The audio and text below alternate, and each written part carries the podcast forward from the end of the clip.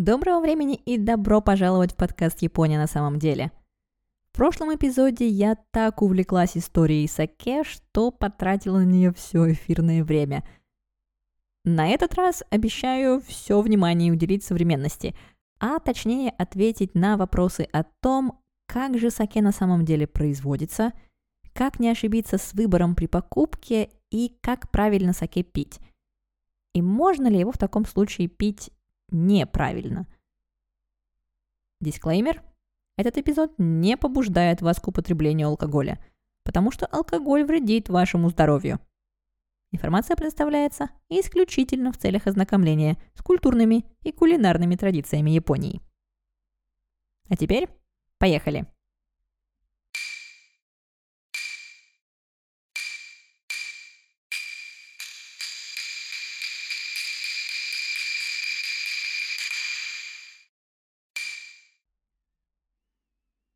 Должна вам признаться, я далеко не любитель саке, да и алкоголя в целом.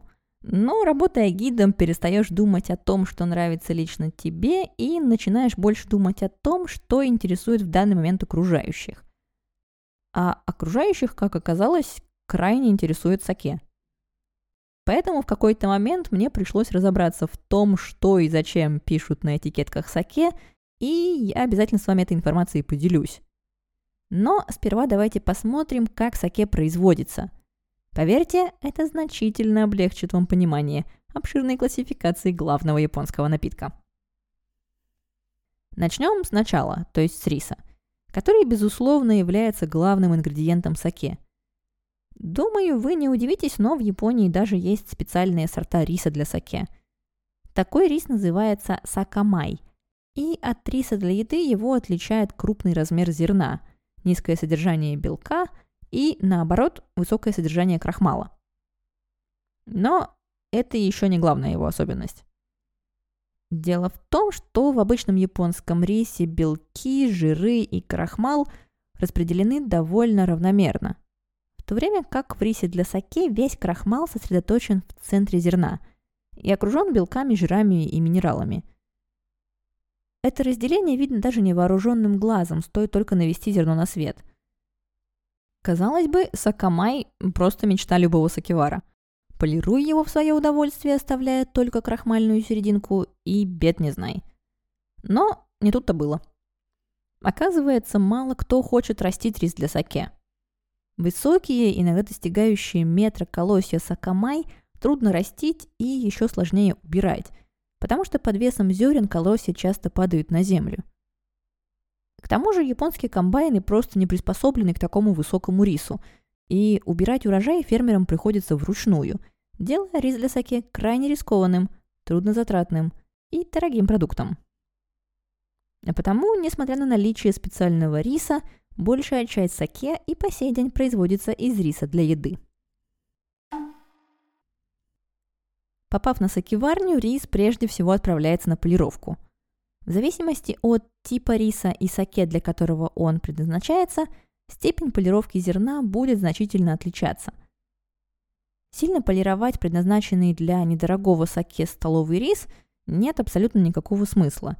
Жиры, белки и минералы распределены по зерну равномерно, а потому достаточно лишь избавиться от внешней коричневой оболочки – а вот сакамай, наоборот, полировку любит.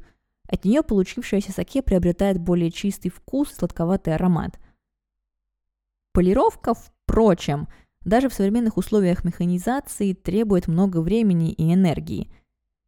Например, полировка риса до 50% занимает примерно 30 часов, а до одного из низших показателей 23% 96 часов или целых четверо суток. К слову, оставшаяся от полировки рисовая пыль продолжает после этого жить своей увлекательной жизнью.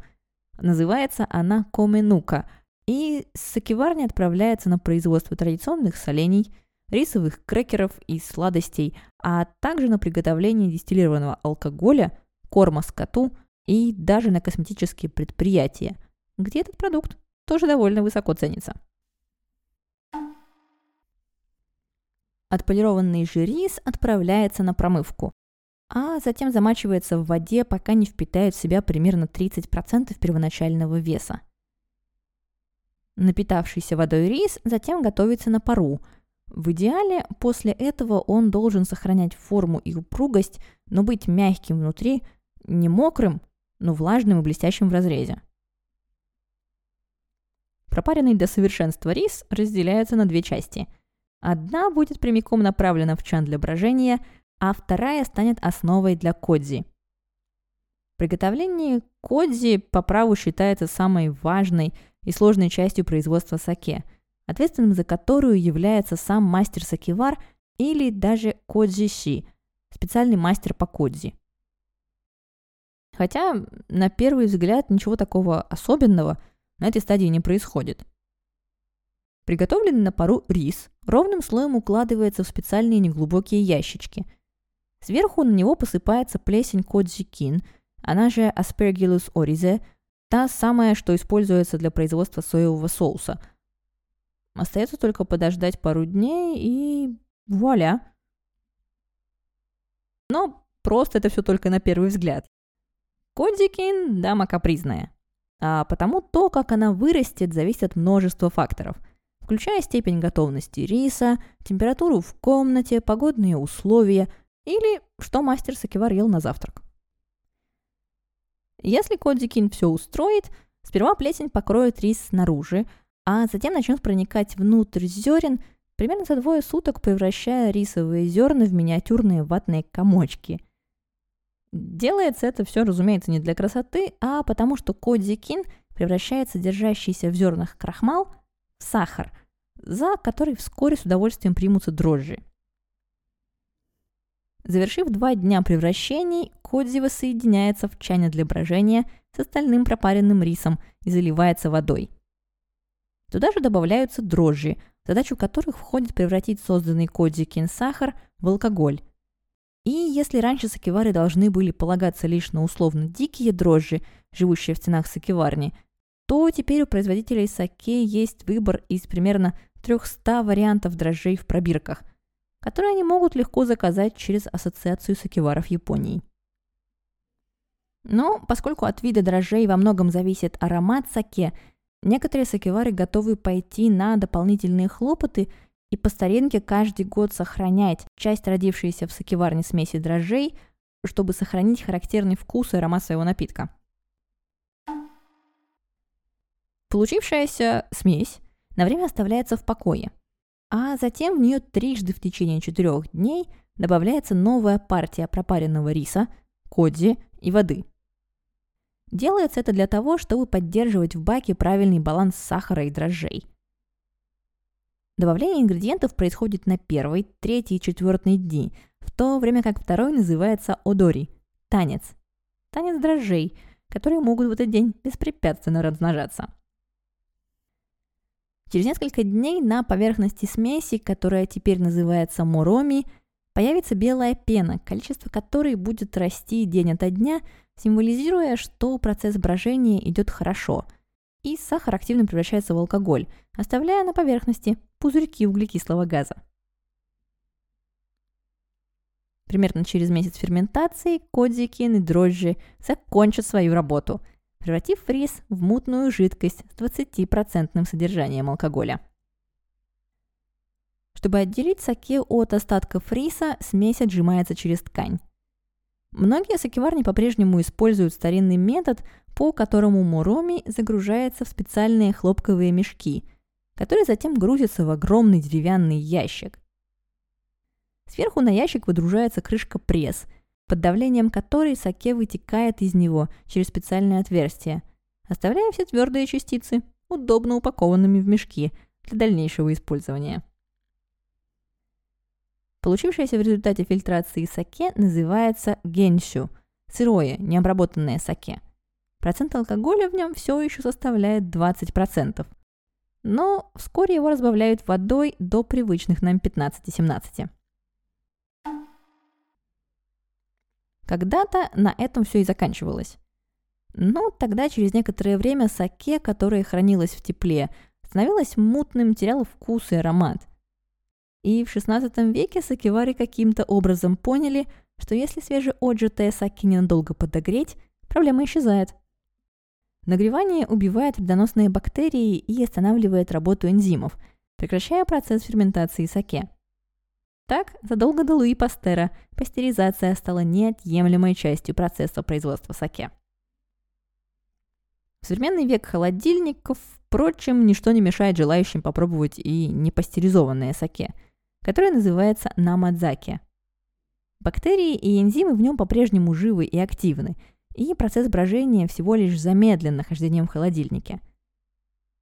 Но большинство саке и по сей день проходит пастеризацию, причем дважды – Первый раз после фильтрации, второй при розове в бутылке. Некоторые сакивары предпочитают сократить это количество до одного раза. Так, если саке пастеризуется только после фильтрации, а затем разливается в бутылки по возможности сокращая контакт с воздухом, оно получает название намацуме. А если после фильтрации саке хранится в холоде и пастеризуется только перед розливом, на мачозо. Пастеризованное или нет, саке в итоге оказывается в бутылке и на полке магазина. Но прежде чем перейти к рассказу о всевозможных видах саке, я хочу рассказать вам одну небольшую историю о том, как важна в производстве саке вода. Потом мы все ингредиенты разобрали, а ее почему-то совершенно незаслуженно оставили без внимания – Вода, а точнее содержащиеся в ней минералы, тоже сильно влияют на вкус саке. Например, в то время как одни минералы ускоряют процесс ферментации, другие замедляют его. В результате даже при использовании одинакового риса, дрожжей и кодзи получается два разных на вкус саке.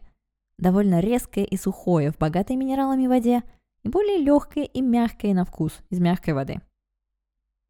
Так вот, история – в 1717 году в главном сакеваренном регионе Нада обосновался бизнес с названием Сакура Масамуне. И было у хозяина две сакеварни в соседних деревнях – Уодзаки и Нисиномия. Все ингредиенты, так же как и способ изготовления саке, в обеих сакеварнях были идентичны. Но год за годом саке из сакеварни в Нисиномия оказывалось вкуснее – Шестой глава семьи Ямамура Тадзеэмон э, устал мучиться предположениями и решил понять, в чем секрет саке из Нисиномия.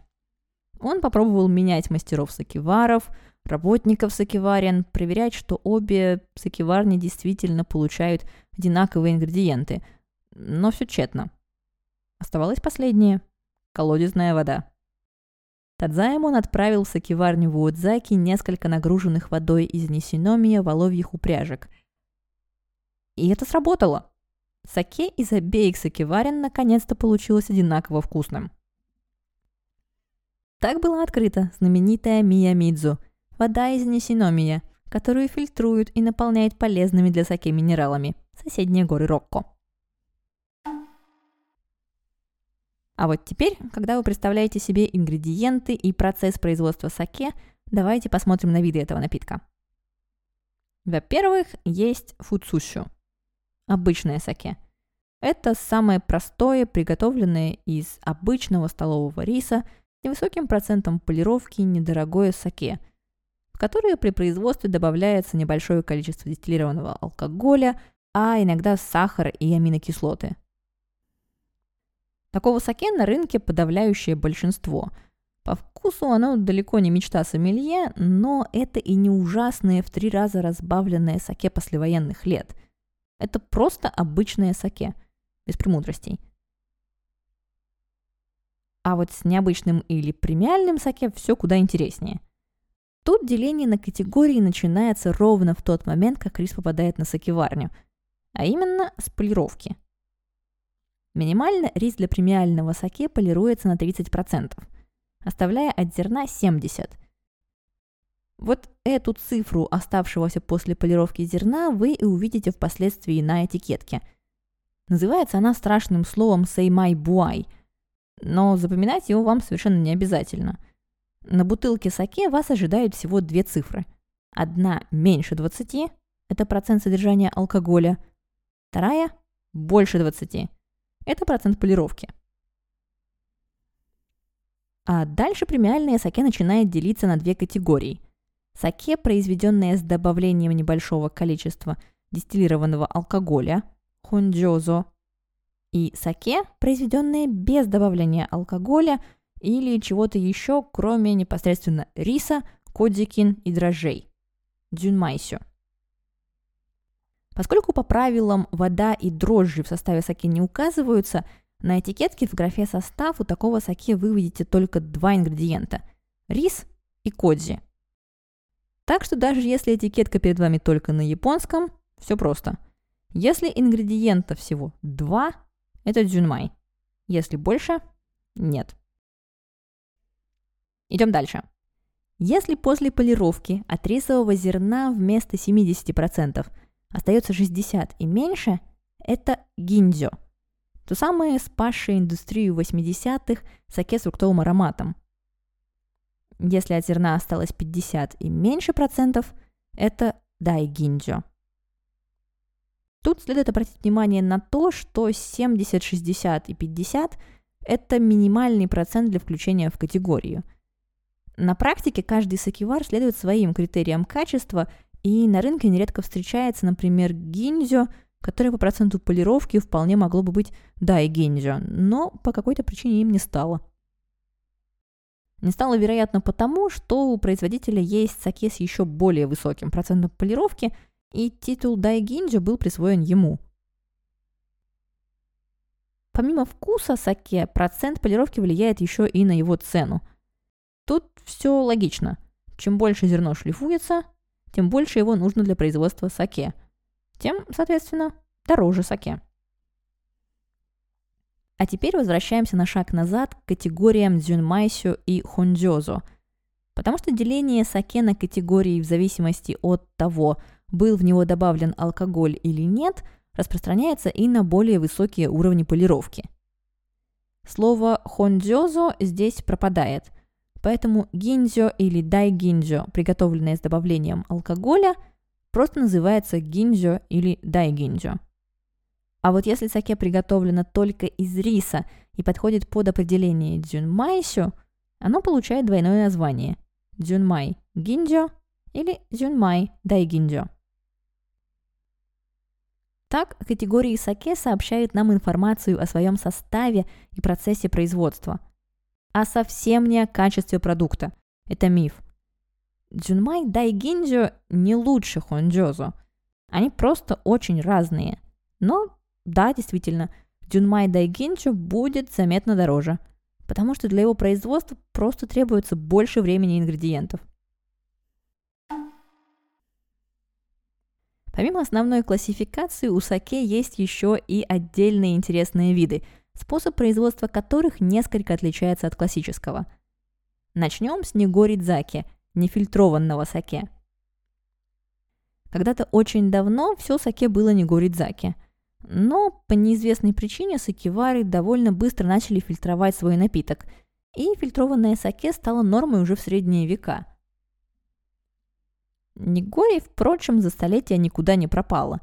Сакеварни его не производили, а вот э, сделанные в кустарных условиях саке часто не фильтровали. В конце XIX века Нигори Дзаки неожиданно теряет статус саке.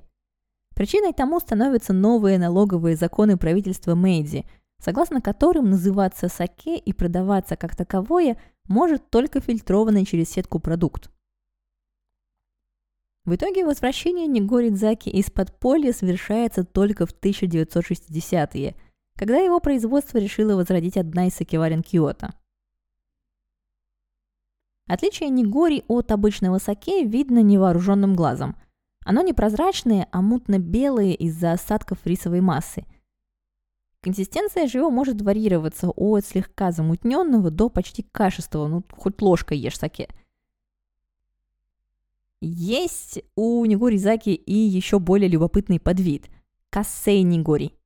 Активное или живое саке. Живое оно в абсолютно прямом смысле.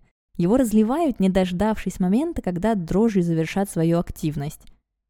Живые дрожжи, в свою очередь, выделяют углекислый газ, делая такое саке слегка газированным.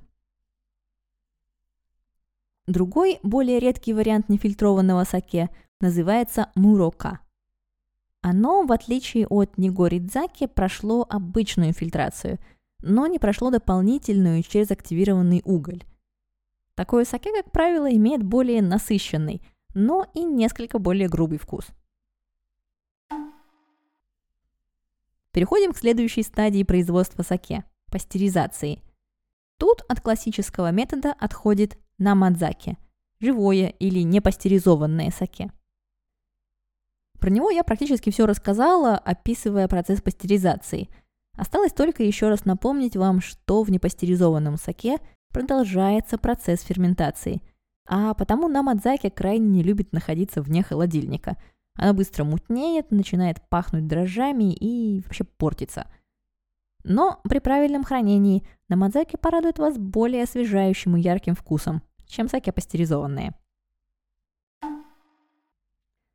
Отфильтровали, пастеризовали, разлили. Отойти от классического процесса, как оказалось, можно и на этой стадии. Познакомьтесь с тарудзаки – саке, настоявшимся в бочке из криптомерии. Такая бочка называется тару, отсюда и название тарудзаки. От криптомерии такое саке получает довольно сильный древесный аромат, у которого сегодня есть свои любители и свои противники – утверждающее, что запах древесины не дает почувствовать настоящий вкус саке. В любом случае, тарудзаки не такой распространенный вид саке. К тому же, в былые добутылочные времена все саке хранилось в бочках, и тарудзаки сегодня, пожалуй, самый простой способ попробовать саке из прошлого. Можно, конечно, попробовать и буквально саке из прошлого. Не очень далекого, но все же – Состаренное саке называется кощу. И хотя популярность его сейчас растет и у сбалансированного землистого аромата уже есть свои поклонники, кощу – это по-прежнему редкость. Большинство саке от времени, увы, только портится, и употребить его рекомендуется в течение года с указанной на этикетке даты разлива. Но если вы действительно хотите попробовать саке из прошлого – Забудьте про Косю и начинайте охоту за Ямахай или Кимото. Саке, приготовленного по старинной технологии. В былые времена, как и сейчас, бочка саке начиналась с дрожжевой закваски мото, то есть риса, кодзи и воды. И дрожжей, добавите вы. И дрожжей. Только вот в былые времена дрожжи должны были попасть в бочку сами, а не из пробирки – так или иначе, считалось, что для запуска процесса брожения необходимо оказавшиеся в бочке ингредиенты растолочь в пюре, чем работники сакеварни занимались на протяжении многих часов при помощи специальных деревянных шестов. Этот процесс, применявшийся в изготовлении саке с XII века, получил название яма-ороси, а сам метод изготовления саке назывался кимото – живая закваска. А в 20 веке, точнее в 1909 году, ученые выяснили, что весь этот труд был совершенно напрасен, и всю работу Сакиваров могла бы успешно выполнить плесень Кодзи. Нужно было лишь добавить чуть больше воды и чуть повысить температуру помещения, где стоит бочка. Так появился метод Ямаороси Хайшимото, то есть закваска, сделанная без Ямаороси. Чтобы не ломать язык, просто Ямахай. Век Ямахай, впрочем, был недолг. Всего два года спустя ученые поняли, что для брожения саке крайне важна молочная кислота. В бочке с закваской она постепенно образуется самостоятельно, как продукт жизнедеятельности дрожжей. Но зачем ждать, если ее можно просто добавить? Решили ученые и представили сакеварам способ сокудзёмото, буквально ускоренную закваску. Ускоренную причем в два раза, потому что процесс изготовления закваски таким образом сокращался с целого месяца до двух недель. И не стоит говорить, что метод всем понравился. Сегодня соку дзюмото – это стандартный способ производства закваски для саке. Но, если повезет, иногда вы можете встретить на полке саке, сделанные по одному из старых способов – На этикетке обязательно будет указано, если саке произведено по методу Ямахай или Кимото. За счет более медленного процесса образования молочной кислоты вкус у такого саке более терпкий, сладкий и живой. В нем больше глубины и умами. Те, кто хорошо помнит эпизод про соевый соус, думаю, находят сейчас множество параллелей между сёю и саке.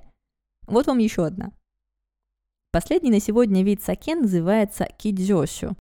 Это саке, в производстве которого часть воды заменяется на ранее приготовленное саке. В результате получается довольно сладкий, напоминающий десертное вино напиток. Но, в отличие от соевого соуса двойного брожения, производится его крайне мало. Мне, по крайней мере, такое видеть никогда не доводилось. Допустим, вы сходили в магазин и подобрали себе бутылку саке. Что дальше? Наверное, нужно его как-то разогреть. Или хорошие саке не греют. Давайте разберемся. Греть плохое, охлаждать хорошее – это миф, хоть и не беспочвенный. Действительно, мало кто пьет горячее дайгинзю. Но тут дело не в качестве напитка, а в его характеристиках. Просто сладкому фруктовому дайгинзю подогрев, как правило, не идет. А вот саке из менее полированного риса к нему обычно относятся лучше. Это только для примера. На самом деле тут куда больше факторов. Но посмотрите на это с точки зрения простого посетителя японского ресторана за рубежом. Ему о производстве и типах саке никто не рассказывал. И о том, как процент полировки влияет на стоимость саке, тоже. Что он видит? Дорогое, а значит хорошее, саке подают холодным. А то, что подешевле и наверняка похуже, горячим. Миф готов. Я в него, если честно, тоже довольно долго верила. И даже в Японии его, кажется, никто опровергать не собирался. Пока я не начала посещать сакеварни и в какой-то момент не заметила, что в их ассортименте всегда было саке разных ценовых категорий – но ценили все эти категории почему-то одинаково, а пили на дегустациях холодными. В общем, посещение музеев при сакеварнях и дегустации дало мне куда больше вопросов, чем ответов. Хуже того, постоянными упоминаниями о проценте полировки они полностью утвердили мое мнение о верховенстве дайгинзю в иерархии саке. Но что-то я ухожу от темы. В миф о горячем и холодном саке очень удобно верить еще и потому, что он дает четкую инструкцию к употреблению напитка, в то время как на самом деле ее просто нет. Любое саке можно пить охлажденным или подогретым. Все зависит от интенсивности оного охлаждения или нагрева и ваших персональных предпочтений. Единственный метод тут – экспериментальный. Купите бутылку саке и попробуйте его при разной температуре. Узнаете много нового, не только об этом конкретном саке – но и о своих предпочтениях в целом. А вот о температурах, при которых саке можно пить, мне есть что сказать. Двигаться будем от холодного к горячему. В общем и целом, холодное саке называется рейсю и набирает сейчас все большую популярность. Холодное саке освежает, но его также легко перебрать и в качестве послевкусия получить похмелье – Основных категорий у охлажденного саке три. Юкихие – снежно-холодные, подается при 5 градусов Цельсия. Ханахие – холодные, как цветы сакуры, 10 градусов Цельсия. И судзухие – вечерняя прохлада, 15 градусов. Далее следует саке комнатной температуры – для тех, кто изучает японский язык, название такого саке покажется немного странным. А называется оно охия, то есть охлажденные или прохладные. Ничего не могу поделать, исторические реалии до холодильных времен. Когда саке делилось на подогретые и неподогретые, то есть прохладные. Охия. Самой обширной категорией, впрочем, становится горячее саке – которые также называют канзаки или окан. Опять же, исторические реалии. Подогретые саки японцы пьют примерно с X века. Под влиянием китайской медицины в Японии считалось, что горячая еда и напитки полезнее холодных, потому что последние охлаждают стратегически важный центр тела. Собственно, некоторые мои японские знакомые старшего возраста до сих пор уверены, что завтрак обязательно должен быть горячим, а холодная еда с утра может повредить желудку и иммунитету. Также считал и знаменитый врач эпохи Эдо Кайбара Экикен – который в конце 17 века рекомендовал желающим достичь долголетия пить исключительно подогретым, как бы жарко ни было на улице. Правда, все в ту же эпоху Эдо у ресторанов были и профессиональные нагреватели саке – оканбан. Сейчас, увы, о такой роскоши можно только мечтать. И современные рестораны, если и подают подогретое саке, то всего двух категорий. В домашних же условиях – вы можете продегустировать все и понаблюдать за тем, как саке постепенно кажется вам все более и более сладким на вкус. Никакой магии. Просто чем выше температура, тем лучше человеческий язык воспринимает сладкое. Так какие же у вас есть варианты? Саке, нагретое до 30 градусов Цельсия, называется хинатакан, нагретое солнцем. При 35 градусах оно становится почти температурой тела – за что так и зовется Хитохадакан. 40 градусов – это нурукан, то есть чуть теплое саке. И это один из двух вариантов, которые вы, как правило, можете выбрать в ресторане. Нагрейте до 45 градусов, и вы получите дзёкан. При 50 градусах подогретое саке называется ацукан – горячее. И это вторая и главная температура подачи саке в ресторанах. В общем, ацукан – это классика горячего саке. Хотите еще погорячее? Для вас последняя опция – тобикири ацукан, нагретые до 55 градусов. Выше этой температуры нагревать саке не нужно. Получите безалкогольный, горько-сладкий рисовый сироп. В общем, все должно быть в меру. И, к слову, нагревая саке, имейте в виду, что остынув, оно не вернет себе вкус, который у него был до нагревания – Некоторые нотки бесследно потеряются. Поэтому нагревайте саке постепенно и ровно столько, сколько планируете выпить. Остальное же лучше хранить в прохладе. А вот подогреть саке при желании можно и в микроволновке. Хотя лучше все-таки сделать это по старинке. Налить в небольшую кастрюлю воды, опустить в нее керамическую бутылочку с саке, так, чтобы ее на две трети скрыло водой, и греть на медленном огне до желаемой температуры – На этом, пожалуй, сегодня и закончим. Последний совет. Помните, что в 90% случаев саке стоит ровно столько, сколько стоит. В отличие от вина, шансы найти что-то очень дешевое, но классное при покупке саке довольно малы. Но крайне мала вероятность того, что вы переплатите за посредственный напиток. Разброс цен тут тоже не настолько велик, а потому попробуйте саке разных категорий, сакеварен и регионов – и определитесь, что лучше всего подходит именно вам. Главное, соблюдайте умеренность, потому что чрезмерное употребление алкоголя вредит вашему здоровью. Самых любознательных на этот раз по ссылке в описании ждет мини-эпизод о бокалах, стаканах, чашечках и прочих емкостях для саке. Еще один выбор, который может повлиять на вкус напитка. Помните, что на сайте japanexplained.com вы, как всегда, можете найти дополнительную информацию по теме и полюбоваться шикарными дизайнами бутылок для саке. А я буду рада, если вы поделитесь этим эпизодом с друзьями, оставите мне комментарий или решите помочь подкасту материально. Потому что только с вашей поддержкой я смогу посвящать свое время созданию подкаста, а не оплате счетов за него.